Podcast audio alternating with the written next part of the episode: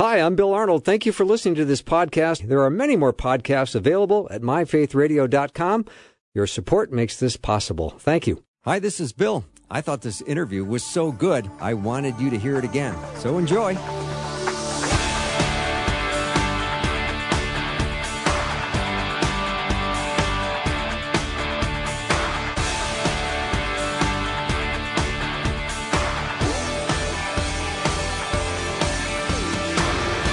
And a warm welcome to the afternoon show. I'm Bill Arnold. I am so glad that you have tuned in today. Hopefully, you listen to Susie Larson live and you are uh, having a great day. So, I have not checked my calendar. Why? What? What is exactly is on the schedule for today? Well, I don't know. I think these three guys found their way Oh. into the oh. studio, and Oh. we gave them a microphone and I some should look- headsets. I and should look to my left, and there they are. We understand there was going to be pizza. Yeah, boy, you're living in you're living in the prehistoric ages, Greg Bourgond. That'll teach you to go to Ireland for eight weeks. Yeah, we've had pizza twice. You know, I should do pizza one more time just for you. Would you like It that? was wonderful. It was actually great pizza, wasn't it? It was delicious. Yeah, I thought Jeff- you were pulling my chain. That no, you no, did it. No, I no, I did it. Oh, you Yeah. waited until I was in Ireland Yeah, and had exactly, the pizza. exactly. Twice, Yeah, guys. twice. by the way. Well, the first time I burned Jeff because I got uh, wild mushroom pizza. He doesn't like wild mushrooms. Well, you didn't know. I didn't know. It was And good though. I loved it. Yeah, me Wyatt had a piece, and we we were all very happy. And then I thought, well, I got to get something for Jeff. And now that you're back, I feel like mm, I probably need to do it again. Sure. What you, are you a meat guy? Do you like pepperoni yeah, sausage? oh, What do you like? Okay, I'll do that next time. I, I don't believe that you should uh, eat anything that doesn't have a chance to go ahead and run for its life. First, All right. Well, we're off to an unusual start. Uh, There goes cheesecake. I've I've got Dr. B, Tom P, and Jeff V. That's the team. I've got a professor, a pastor, and a Sunday school teacher, and we're here to answer your questions. So whatever you have, we'll do our very best to answer your question. 877-933-2484. Again, 877-933-2484. Question number one, gentlemen. I believe I'm saved, and I believe in Him, but I keep sinning. What steps do I need to do? Well, this is where the practicality of Christianity comes in.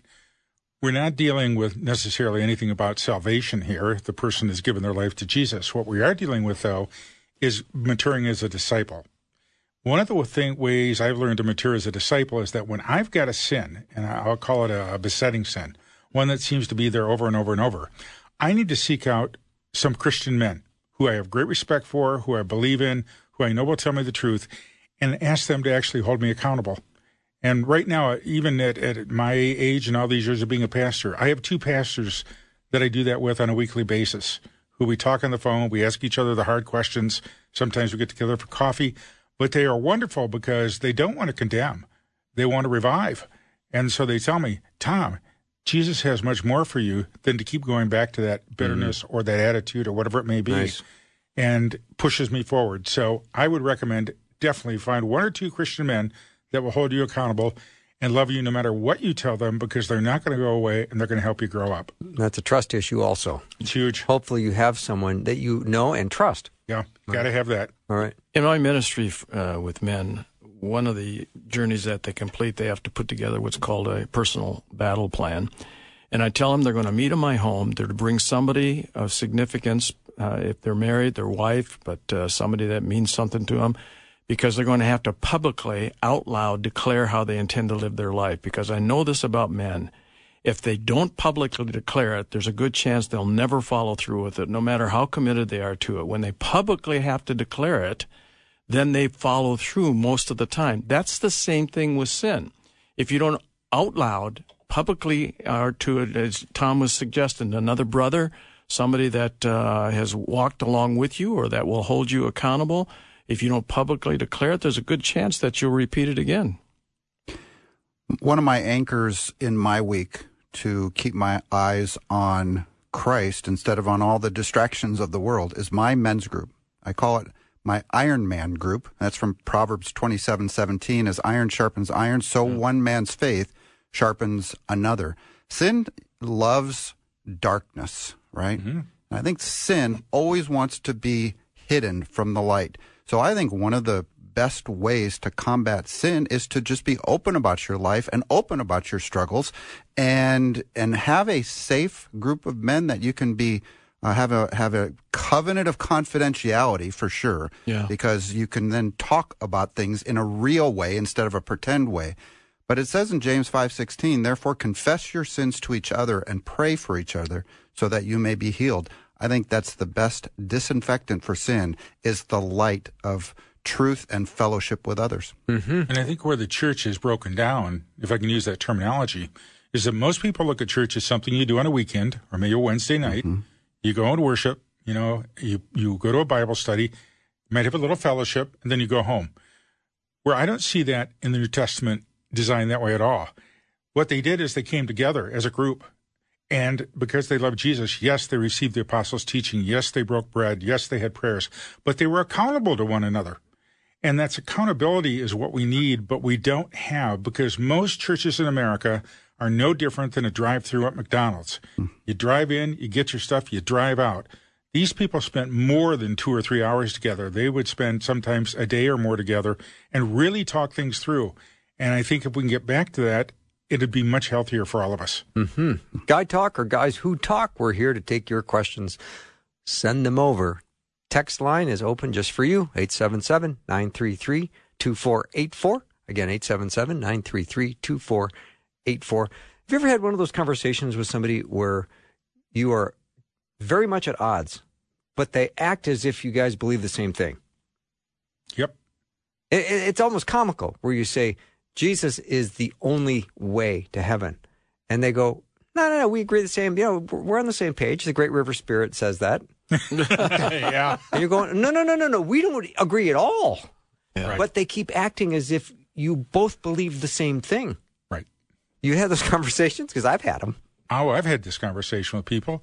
I mean, I hear it a lot in terms of couples that want to get married, and the one spouse isn't a member of the church, but he or she brings that spouse in, and then we start talking about spiritual matters, you know. And well, you know, I've really been a good person. You know, I, I've, you know, I, I practice yoga. I really believe in being in touch with the spirit. And and I bring up what what about Jesus? Well, yeah, he fits in there too. and then we got to go and we got to go deeper. Mm. So what you're saying is absolutely correct. Yeah, I just have had conversations where they they're, they're so different with what I declare to be biblical truth and then what they say, yet somehow they sort of act like we're both on the same page. Right. And There's how you this- navigate your way through that, some of those conversations are tricky. There's this concept of cognitive dissonance, and it's where when people just can't accept or recognize a contrary view because what they believe is true is so ingrained mm-hmm. that something contrary just doesn't even register with them. And I think that's exactly what you are describing. Mm-hmm. So maybe a follow up question is how do we respond to those who say there is more than one way to heaven or that everyone goes to heaven? I think for this one, there are so many places in Scripture that declare. So use the Word of God to declare what God declares in His Word. Jesus says, I am the way, the truth, and the life. No one comes to the Father but by me. Paul says to Timothy that there's one mediator between God and man, and that is the person of Jesus Christ. Look, that verse right there is, that cuts through a lot. When mm-hmm. God has declared that there's only one way, one mediator between God and man, that eliminates everything else except for Jesus Christ. There's no other name under heaven in which men can be saved except the name of Jesus. Amen. I've learned to ask questions of people, Bill. It's it's too easy to get into theological debates. And and I, I love that kind of stuff, but it's really not the healthiest way to go. So when somebody says something like that to me, you know, that all, all rivers lead to the same end or whatever else, I would mm-hmm. say, Well, that's interesting because I don't think Jesus agrees with you. And then I stop. And the, and and inevitably, ninety nine percent of the time they'll go, What do you mean he doesn't agree with me? Well, he says, I am the only way. Are you telling me Jesus was lying? And I've done that with people t- enough to where I've had people engage in a real conversation. And I ask them, where do you get your information from? Well, well, I, I just kind of grew up with this. Well, if you're not reading what Jesus said, how can you know the truth? You've got to look deeper. And that's how I try to get people into the Bible and into studying mm-hmm. John or whatever so they become Christians. The intensity of that kind of a conversation is often driven by the fact, whether we want to admit it or not, that it's up to us whether or not that person comes to clarity about the truth. And it's not. We are to be purveyors of the truth. We are to share the truth, but it's the Holy Spirit that's always engaged in these conversations. It says in Scripture, He, um, you know, uh, deals with the whole idea of convicting the world of sin, righteousness, and judgment. And it's not up to us other than to be a purveyor of truth, to be gentle and respectful, but not to hesitate at all to share the truth. And whether or not those scales fall off the eyes um, and uh, their ears get unplugged is between them and God sooner or later. The other thing to remember is that you sow a seed. And it takes time in some people's lives for a longer period of time to germinate and for it to all of a sudden to produce something. So you have to rely on that too. So two things for people who are um, concerned about, gee whiz, uh, this person is going off the rails. They're not listening to what I have to say. One is God's not finished with them yet, and it may be that the seed that you sow will bear fruit somewhere down the road. And secondly, the Holy Spirit is the one that will convict them of sin, righteousness, and judgment. All you need to be is just that channel. I agree with that. And I, I will say this in my experience, and I've been privileged to lead a lot of people to the Lord Jesus Christ and disciple them. It's been a great ministry doing that. But the average person takes anywhere from three to six months. It doesn't, now sometimes, boom, it just happens, you know, and I'm overwhelmed by that. But in most cases, it's a continuing dialogue, a continuing challenge of their thinking, you know, and they'll come back to me with information they've got, and then I'll come back with what the scripture says uh, or what we know. And it is in that two things happen. One, I build a relationship with them, which you were talking about, which is good. Second of all, it gives the Holy Spirit plenty of room to work on their heart. And I have had so many people say to me over the years, you know, uh, five years ago when we had that conversation, do you know how that kept me up at night? Mm-hmm. I had no idea. Yeah. But that's what the Lord does. See, and, and what, again, what we have to recognize is, is that God will use us to bring them one step closer. We may not be there at the point when they cross over and receive Jesus Christ as Savior and Lord. They finally are seriously considering the gospel. So we need to be satisfied with the fact that we bring them one step closer, which is what you're talking about. Yeah. It takes takes time. It does. And and so when you have the privilege of finally leading somebody to Christ, the other thing you need to recognize, you're standing on the shoulders of probably 10 to 15 other people that God had brought into the life to bring them up to that point. Exactly. I think the the lie that there are many roads to God is one of the great lies of the world. Um, if you th- if you have a desire to know the true God, but you are on a, a road that's just not a, a, true road, it's not an accurate road, but you think you're seeking God in some way er- earnestly, and um, but but you're on the wrong path, you're on the wrong road. So you may have a heart for God, but sh- but you don't recognize that there is only one road to God. So I think this this idea that there are many roads to God is one of the great great lies of the world. And I think you look, we've just talked about many ways that we can reason with someone. Look, Paul reasoned with them from the scriptures to try to prove that Jesus was the Christ. Jesus declared himself to be God. He said he's the only way to God. And so this is a pretty simple concept that biblical Christianity is mutually exclusive of all other belief systems. But but this should not be a surprise to anybody because if you study the world's religions, they are also actually mutually exclusive. They claim to have an exclusive way to heaven, to paradise, to nirvana, to the next level, or whatever. Uh, so, you know, so many Christians, uh, pseudo Christians, say there's many roads to God in a in a kind of an ecumenical way, trying to be inclusive of everybody. There's no other religion that thinks Christianity has the right way. By the way, so um, all belief systems are pretty much mutually exclusive. So if you're going to study one, Start studying the one where the guy who founded the religion has on his resume rose from the dead because mm. nobody else has that yeah. on their resume. Years ago, years ago when I was going to college, it was a secular college obviously, but I was taking a course on religion and we were in, meeting in this professor's home. And uh, he was a believer in Sai Baba, the Indian guru. And he made this comment. He says that Jesus, Moses, and Buddha are all one and the same. And me being a young Christian at the time, I just couldn't resist it. I raised my hand gingerly, and everybody else turned and looked at me. I said, I don't understand how that could be. And he says, Well, what do you mean? I says, well, Jesus was God. Moses believed in God, and Buddha did not believe in God. How could he be all the one in the same? That's right. I remember that distinctly, that conversation, and it was dead silence. And then he said, after about 15 seconds, says, well, you just don't understand. What was the final grade in that course for you? I think I got an A. Good for you. Now, all right, we're going to take a little break. Lots more Guy Talk ahead, which means we want and need your questions. Bring them to the table, 877 933 2484. We'll lay them on the table and then we'll try to answer them. We'll be right back.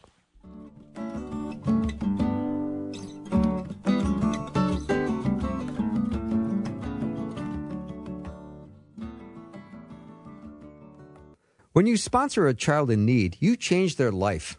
Your child learns that God loves them more than they can imagine and that He has special plans for their life.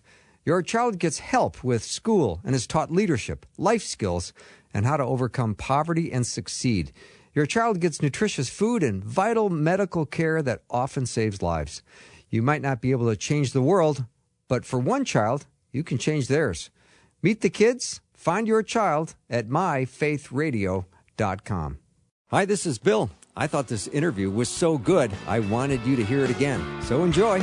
It is time for Guy Talk, or Guys Who Talk. I have Dr. Greg Bourgond, Tom Parrish, and Jeff Verdoorn in studio. What's so funny, Tom Parrish? Give me this- my pause. I love the, I love the separation in the pause. I mean, it just it helps clarify what his name really is, Mm-hmm. even though everybody else gets it mixed up. I'm not going to be, I can't be blamed for saying Jeffrey Dorn. yeah, I know. Well, ever again. So there we go. It's good. So, talk about what it meant for Jesus to be baptized by John. Let's say I'm in line to be baptized by John, and this person named Jesus is three ahead of me, and I know why I'm there to repent and be baptized. And I'm looking ahead going, so this is Jesus, and wh- what's he getting baptized for? Okay, I'll jump in. Jesus, of course. I love Philippians 2. Philippians 2 tells us that although being equal with God, literally, he emptied himself, became totally identified with human beings, was tempted in every way that we are. So there was no game going on here. Jesus really was tempted. Well, what he did is that he submitted to uh, what was righteous and what was right. And John, what John was doing is he was preparing the way for the Messiah. And Jesus submitted to that because he was the Messiah. And in doing that, he identified with human beings and he was the initiator of the new covenant. So I'm sure there's more to it, but he made a conscious decision to be baptized, not because of sin. He didn't have a sin problem, but he wanted to be identified with the Lord's people and to bring the salvation they needed. When we had a discussion, uh, I think it was the last guy talk about baptism, about being a public declaration that you intend to live your life differently than you had been living. That's what it means about being immersed, giving up your old self and rising again.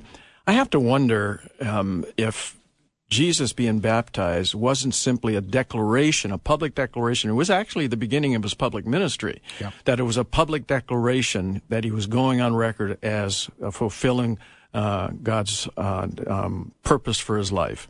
So I wonder if that may had something to do with it. It, it, it doesn't say that in Scripture, but I, I have to wonder. That's that's how I've really have seen this. Um, the question really uh, it was brought up by John too. John didn't understand it because remember, John is the one. If we go to the passage in Scripture, he says this: Jesus came to Galilee to John at the Jordan to be baptized him, and by bapt- baptized by him. And John tried to prevent him, saying, "I need to be baptized by you." And and are you coming to me. So John the Baptist is the one that said, "Behold, the Lamb of God who takes away the sins of the world." He's the one who said, "His sandals are, I'm not fit to wear." And and he recognized that. Why am I baptizing you? There's no need for you to be baptized. Jesus answers him, and this is all I think all we can further we can go in Scripture for a biblical reason. He says this: "Permit it to be so now, for thus it is fitting for us to fulfill." all righteousness. And then he allowed it. But what comes right afterwards is this public display that this is my son in whom I'm well Yep. pleased, and the Holy Spirit comes down. And as you said, it started his public ministry. So, you know, that's where I go because, uh, you know, some of the other reasons why he would potentially need baptism don't make a lot of sense because he's God in the flesh, right? Yeah. One of the problems with that text is that we don't get the emotion of John. We don't get to see his face. We don't get to see the tears welling up in his eyes hmm. because I think he was overwhelmed that Jesus was there to be baptized. If- Although he didn't fully understand what was going to happen because he was a human being, He knew that in Jesus, when Jesus came forward, that this was a powerful moment. And to say to him, Why should I baptize you? I think there was a strong emotion there. And I really wish I could have been there to see it because too often we don't see the emotion in people or the look on their face when they say these things. And this was a powerful moment for John. And it's always a powerful moment for us when we submit to the Lord. And remember the scene. It's one of the few places in all of Scripture where we see clearly the Father, God the Father, God the Son, and God the Holy Spirit. Jesus is in the water. The Holy Spirit is descending down from uh, heaven like a dove, and the voice from heaven, God the Father, saying, This is my Son. When I get to heaven, I want to go to the three day conference on tone because there's no tone in Scripture. but I'm dying to hear what the tone was. Yeah. But you're, you're going to be able to ask John, you know. Like, of course, but I mean, you, You think. won't have to go to a conference, Bill. You Oh, can really? Just really. I think I might want to go to a conference, Greg. I don't. There, there'll be no conferences in Okay, I don't know. I've all been to right. too many conferences. No con- committee. I mean, I mean, either. think No of committee. uh, Luke one, where uh, Gabriel um, appears to Zechariah, and Zechariah goes, "Well, how's this going to happen?" And Gabriel says, "I'm Gabriel." You just wonder what the tone was like. Yeah. Or when Jesus is talking to the woman at the well, and he declared, "I, the one speaking to you, I am He." Mm-hmm. I mean, come on, what a beautiful moment that was! Unbelievable. Powerful. For, for good or bad, last um, Easter, I decided I was going to have a short video at the beginning of the sermon talking about the people's reaction to Jesus rising from the dead. So I looked at every film that existed out there on Jesus and the resurrection, and they, it was always, oh, ah, ooh, you know, when he's risen from the dead. Personally, I would have been against the wall. So then I found uh, a short segment of the Three Stooges running in a hallway and running into each other out of fear and going in different directions. And I'll be honest, I played it, and I cannot tell you the number of older people I had come up and say, "Thank you." I never thought about it. I would have been terrified Yeah. when Jesus showed up. So, Bill, yeah, get that class going. I'm going to the seminar. You're going to the you're going to the conference? I am Yeah, it includes a box lunch. pizza. It includes pizza, yeah. Hmm. No, I think the reason I brought that up about the baptism is is Jesus' life was filled with accusations. Yeah. I mean, they probably accused Mary of, you know, her being an unwed teenage mother, and Jesus was accused of being drunk, and Jesus was accused of this and that, and I just can imagine you're you're in the the repent and be baptized line, and you're seeing this guy three ahead of you. That's that they're talking about is Jesus, or you remember him being in the repent and be baptized line. Can't you sense though what the tone might be? I mean, when I when I look at the passage uh, where um, what is, I think it is Philip says to Jesus, "Show us the Father, and that'll be enough." And Jesus says to him, and, and I almost sensed it emotionally, where he potentially could put his hand on Philip's shoulder and say, "Have I been with you so long, Peter, and you don't know me?" Yeah, Yeah. yeah, You can, you can hear the tone in that, by that- the way. yeah, yeah, yeah. You can, but that would still be in the three day uh, tone conference. In that breakout session. in it'd the be in a small. It'd be in a breakout session. Yeah, Yeah. I like that. Well, you know, the woman who came to Jesus and was asking for help, and she was the, the Gentile or the Samaritan woman, and he said, you know, uh, you know, about the dogs and, and the scraps under the table. Sure. I really think there was a smile and a twinkle in Jesus' eye when he said that. Jesus was not out to put people down. I don't see anywhere in Scripture where he's out to humiliate them, except the religious leaders. They had their own problems. But this woman, because the disciples thought she shouldn't even be there. So I think there's a dialogue there, and that's why, Bill, I would like to go to that seminar with you But- because I think there was something more going on there. Do you think that the popularity of the series Chosen is popular for just maybe that reason, Bill? I mean, uh, finally you get to hear, There's some texture there. yeah, texture and Yeah. Jesus, the way he says things and the way he's looking and all the rest of it. And that's what people are finally identifying with instead of just words on a, on a Yeah, paper. Yeah, that's a good point. Good point. There's a fly in the studio. Yeah. Who brought that in? I, Seriously, we're not. We're going to be batting a fly. years on the radio, I've never had a fly in here. All right, here's the next question. Uh, can you explain the millennium? As believers or being raptured, will we never die and live for a thousand years sin free? But those coming in after the tribulation that became believers, are they still sinners? And will they populate the earth and still be sinning during that thousand year reign?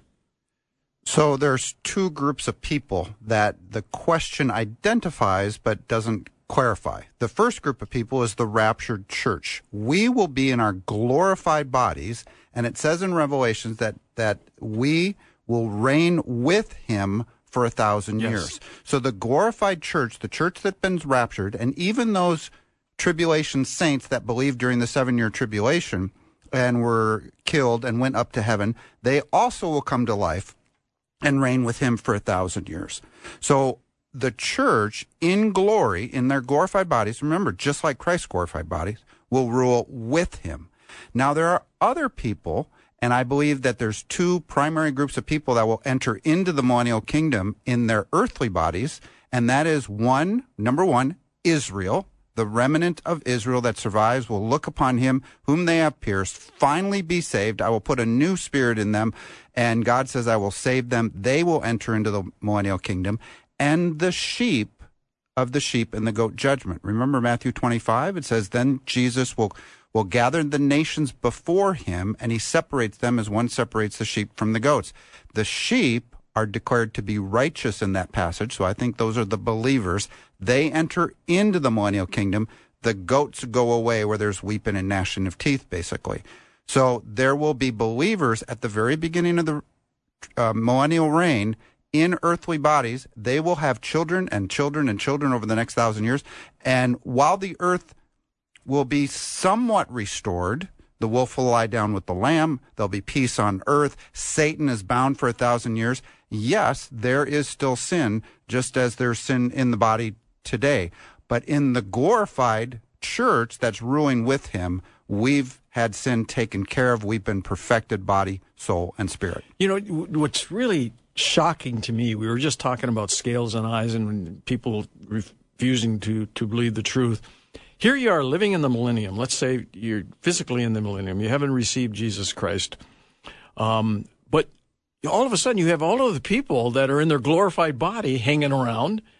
And you have Israel hanging around. And most importantly, you have Jesus. And they, and a human being still refuses to receive Jesus as Savior and Lord. I don't, I don't get it. I just don't understand how that could happen. You know, it's funny that question comes up in my end times class often uh, at this point in the class. And it's funny. It's like, well, Israel saw God save them from Pharaoh's army, part the Red Sea, and be right in front of them in a pillar of fire, and yet they, they made a golden calf. There are others who saw the physical Jesus Christ perform miracles, die on a cross, and rise again, and didn't believe.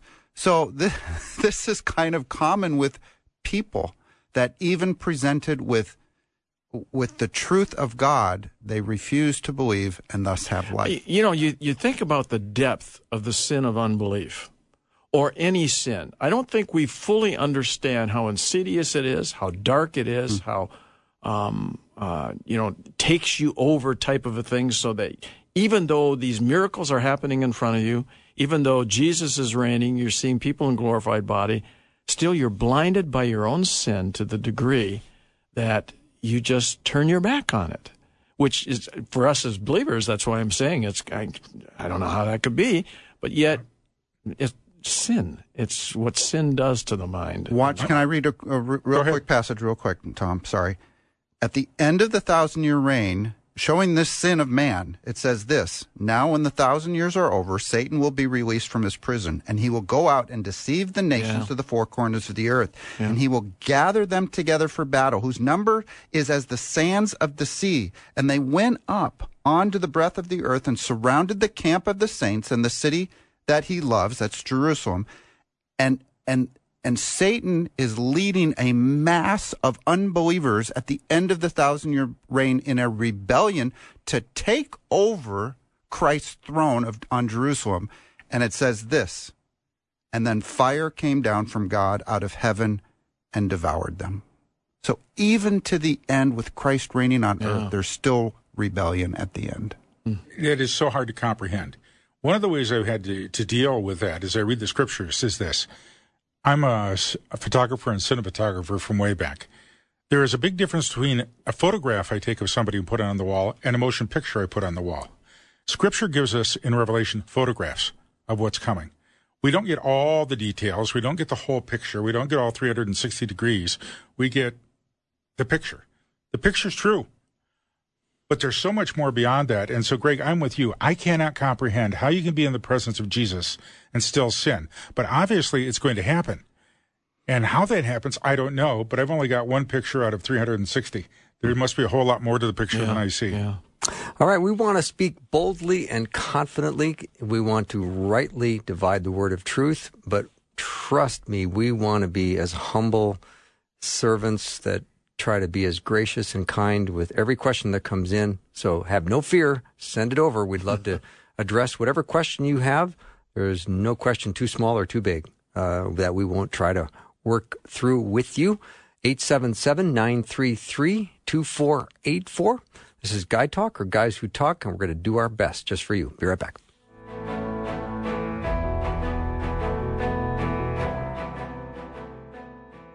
Hi, this is Bill. I thought this interview was so good, I wanted you to hear it again. So enjoy.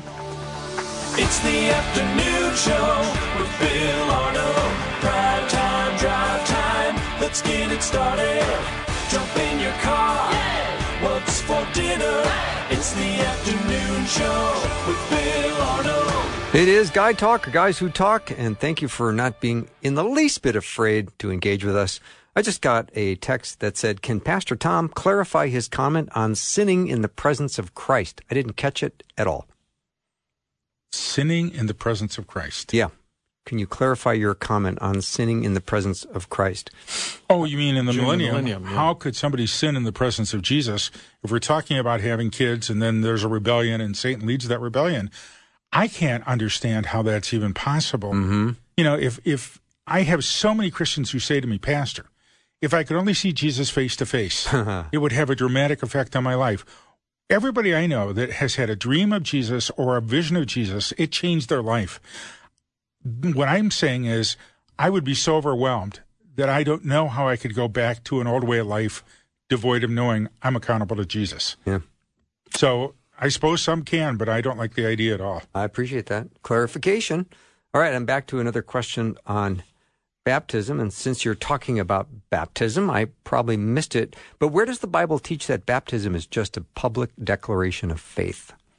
What, well, first of all, you can go to a passage like in, in Matthew 28. We have the last recorded words of Jesus on earth where he says, All authority in heaven and on earth has been given to me. Therefore, go and make disciples of all nations, baptizing them in the name of the Father, the Son, and the Holy Spirit, and teaching them to obey everything I have commanded you. And surely I'm with you always to the very end of the age. So, right there is a command in actuality of, you know, baptizing. So that the, the question that, that the person was asking about public baptism. And so there are numbers of, of uh, incidents in the New Testament that show about public baptism.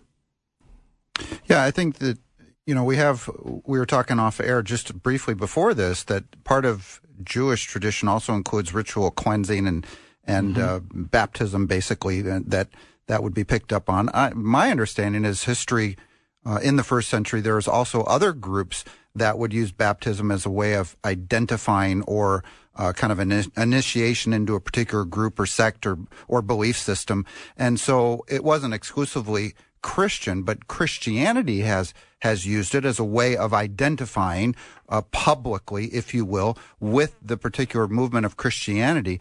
And to Christianity, an, a baptism by immersion has special significance uh, because the idea of the death burial and resurrection of the believer at the moment they put their faith and trust in Christ. I've been crucified with Christ. That's the going down into the water. I've been buried with him in his death and have been raised with him in his resurrection, the coming up out of water. So it's quite a, a picture uh, that that meets joining the the Christian movement, the Christian faith, as a declaration at a person's baptism. I see that, but the scriptures are rather interesting. You know, we've come up with all these, how shall I say it? And I want to say this respectfully formulas on how to get saved. Thief on the cross throws everything to the wind because he doesn't go through all the normal steps that we talk about. Now, the other steps I think are there. I'm not denying that. That was the context. But you think in Acts 8 about the Ethiopian eunuch. There, it, he got baptized by Philip, There's no mention of a public witness. There's no mention of people being there. He just said, Here's water. Why can't I be baptized? And he was. I think the key to it is this be baptized when you're baptized. Understand you're coming into a relationship with the Lord Jesus Christ. And whether you're going to publicly declare that or how you're going to do it, you better live it out. And then every day after that baptism, you've got to be able to say, Jesus is my Lord and Savior. He's the one I will follow because I think sometimes we get caught up in the the things we do, whether it is baptism, whether it is communion, or whatever else, and miss the purpose of those things, which is to drive us to Jesus. It's always a heart thing, right? It's always a heart thing. Thank you, gentlemen. Questions, send them my way, and these guys will do their best to answer them. 877 933 2484. Let's see here. One just came in. Um, I think calling baptism just is wrong. It's a sacrament. It's a blessing to us from Jesus. It's not a requirement for salvation, but it's not a just. Well, I apologize if I used the term just. I didn't mean any disrespect at all. I was trying to clarify what I understood it to be. Yes, you're right. It is a sacrament. I believe in it very strongly. I believe it's instituted by the Lord. But here's the bottom line sacrament or not, if we don't get right with Jesus every day and follow him, we're in trouble. That's where we have to be, and that's what I will emphasize for the rest of my life. I appreciate that, Tom Parrish. A little humility goes a long way. Agree? Mm-hmm. Yeah, I like that. I'd like to hear a little more. Humility from Tom? Or what? Yeah, from Tom. I, I've got. Don't call my wife, and I've got a whole lot more. All right. Next question, gentlemen. My cousin doesn't want to have too small of a view of God. So he sees every small event in his life as God speaking to him, even trivial things. I'm not sure how to respond. Am I being nitpicky? I'd certainly want to know if I could talk with this gentleman. I, I do want to really try to get into his motivation. Mm-hmm. What's deep going on in his heart? Is he fearful that he's going to miss something if he doesn't see everything? Is it because he's had his eyes spiritually opened and maybe he does see everything in a way that most of us don't? I think most of us miss the movement of the Lord in our life most of the time. It isn't until we are spiritually awakened or really make an effort to see that we see. However, at the same time, um, I would say just sit down and talk and ask him how he's come to this conclusion, why he keeps doing that, and maybe there's something there for you. I think we don't listen to God enough. So I'm very hesitant to say or criticize someone that that is says they're listening to God all the time or often. We we live in a spiritual battle. Our battle is spiritual. All around us, we have spiritual realities that, that we can't see, and, and we're often not attuned to it. So we're not attuned to our spiritual battle. We're not attuned to the voice of God. And so someone who is earnestly seeking to listen to God, I, I think that's awesome. At the same time, not everything that happens in your life is a sign from God, right? I mean, you're walking along and you see a, a Reese's wrapper doesn't mean God is calling you to go to work for Hershey's or something. You know, it's it's it's just a wrapper on on the sidewalk. So we we need to be discerning in in how we listen as well. And you know, maybe a more fundamental question about this is: Is this person listening on uh, to everything out of a sense of obligation because somehow that's going to garner garner them um, a better relationship with the Creator? If that's the case, then what we're dealing with is works. Right. But if it's the desire to hear the still small voice of God, to be able to uh, be in touch with what's going on with God, to know God more, there's nothing wrong with that at all. As a matter of fact, um, you know, when God speaks so profoundly in a still small voice, and people ask, well, why? And I said, because it forces you to lean forward to hear it. Because sometimes the distractions of our life, the tyranny of the urgent, we don't hear the voice of God, and then we wonder, why am I not hearing the voice of God? Well, you're not leaning forward to hear it.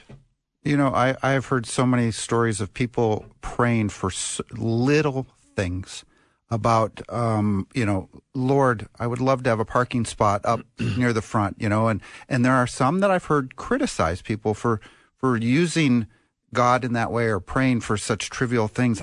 I- think it's actually a pretty neat picture that you are trusting in Him for everything. I remember a story my mom told me.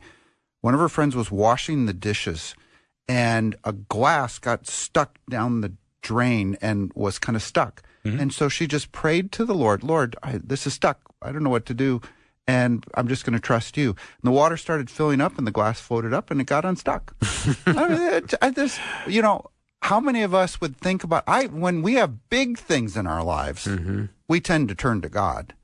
But I think we should turn to God, even for all the little things as well. There was a classic Brother Lawrence um, practicing the presence of God where he prayed unceasingly. And maybe after the break, we can elaborate on it a little bit. Well, go ahead and finish, Tom or uh, Greg. Yeah, it, the fact is, is that it wasn't just a verbal communication with God every waking moment. It was awareness of God's presence and everything that's done. It's appreciation of His beauty. It's meditating on the things of God. So he practiced the presence of God around the clock while he was awake, and that's a communication with God. It isn't just the words that we hope He's going to hear. It's the attention, the attentiveness, the adoration that we offer because of where we're at. hmm I recently invented a statistic that said people who listen to Guy Talk are 92% happier than those who don't. So I feel sorry for the remaining 17%. If you have a question or comment, let me know. 877 933 2484. We'll be right back.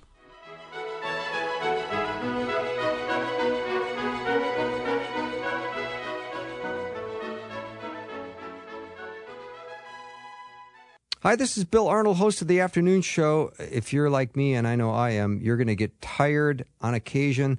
Sometimes you're emotionally tired, sometimes you're spiritually tired. And if you're struggling or you've had disappointment, I want you to know that uh, Susie Larson has written a brand new book uh, to take you on a journey to explore God's invitation to flourish and to heal and to know peace that will hopefully change your life forever. Text the word good to 877 933 2484, and Susie will wake you up to the goodness of God. Connecting faith to life, Faith Radio.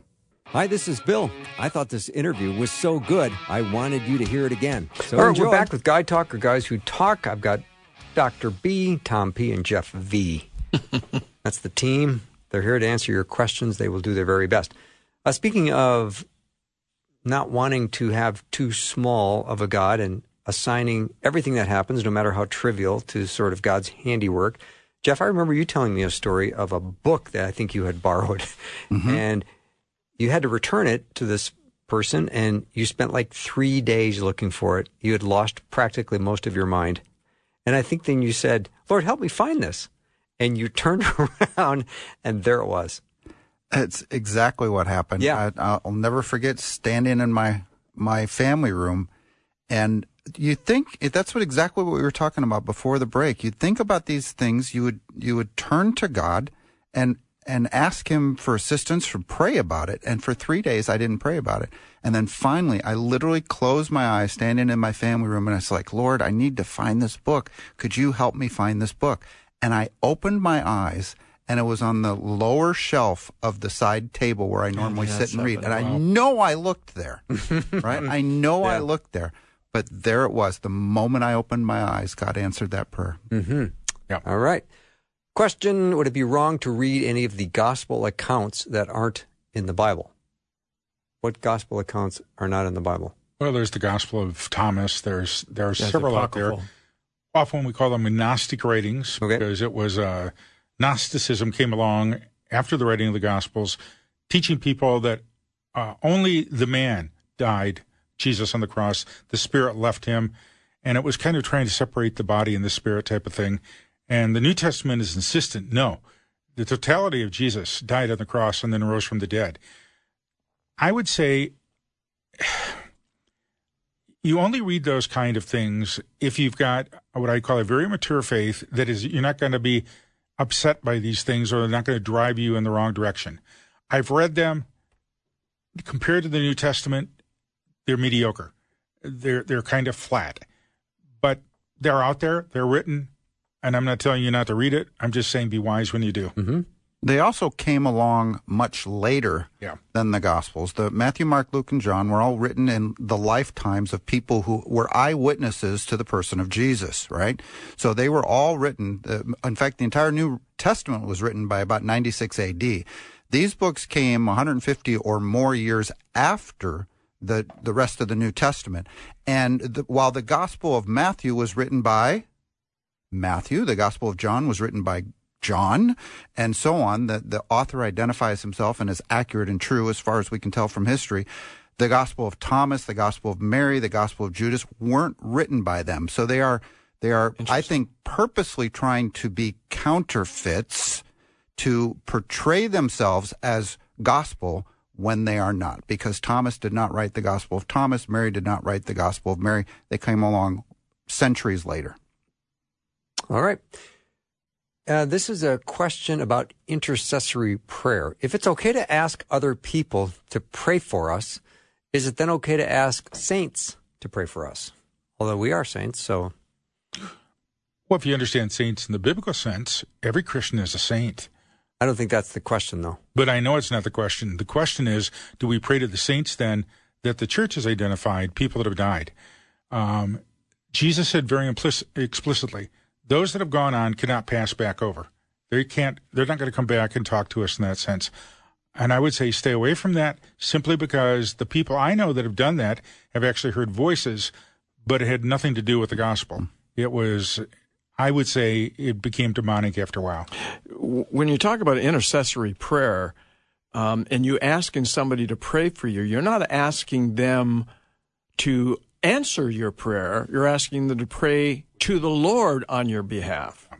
So that's what intercessory prayer is. It's not praying to a saint for a saint to go ahead and give you the answer or to provide something for you. So, you know, when we talk about intercessory prayer, others are coming around us praying uh, before God and praying to God on our behalf. That's what I understand it to be. There, there's one big problem with asking the, the dead saints to pray for you, uh, and that is that they're dead. Um, they're long gone. They're in heaven. They you can't ask them. There is nothing in Scripture that that that hints that pe- some people in heaven or anybody in heaven can actually hear us or know what's going on or aware what's going on on, on this planet. Uh, so there is one giant hurdle with that kind of idea that I'm going to pray to some dead people. The second big hurdle is, Tom, you mentioned it right away. Every single believer in Christ Jesus has been declared a saint, hagios in the Greek, holy by God through faith in Jesus Christ. You have saints on earth right now. And you know, God says that powerful are the prayers of the righteous. Yeah. Right? And so you have every saint you need here on earth to pray on your behalf to God because I know that God hears our prayers. Mm-hmm. I don't know about anybody else up in heaven. And Jesus pointed out, we now have direct access Amen. in prayer, which people didn't understand before that came along. So we can pray directly to the, the Father, Son, and Holy Spirit. Uh, and, and I always focus very strongly on Jesus when I pray because he is the billionaire in the universe or the trillionaire. Anybody else I would pray to, apart from the Father, Son, and Holy Spirit, uh, they're lucky if they got 10 cents in their pocket. Amen, So the power is in the name of Jesus. There's a lot of people with very sweet, tender, dear, sincere hearts, though, that just had their toes stepped on right now. Yeah, we have some traditions uh, within the Christian community that do elevate uh, certain individuals that have passed away. I mean, uh, you know, uh, let's pick Catholicism for a second. In the Catholic Church, there is a defined process to declare someone a saint. And part of that process, or step one in that process, is the person needs to die. Um, it's interesting if you look at scripture, and I, I love this study because Paul starts almost every one of his letters with this line to the saints in Colossae, to the saints in Ephesus. It is clear that God is the one who declares someone a saint, not any church or any man. So, uh, you know, I, I, I understand that there are traditions that elevate certain people that have passed away because they've gone through some process or someone has declared him or them or given them a title.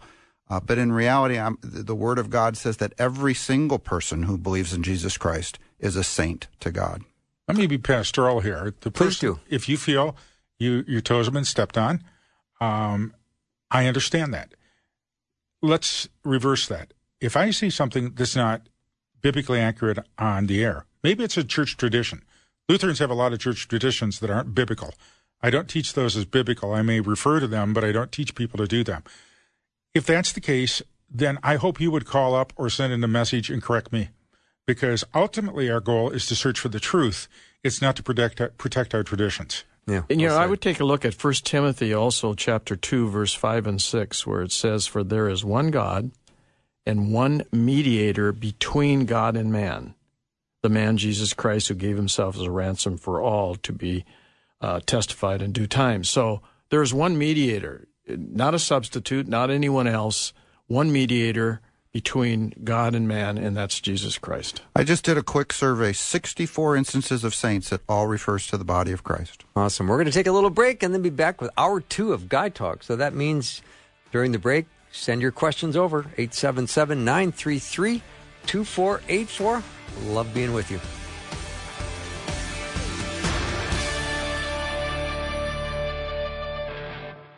Thanks for listening. Programming like this is made available through your support. Information available at myfaithradio.com.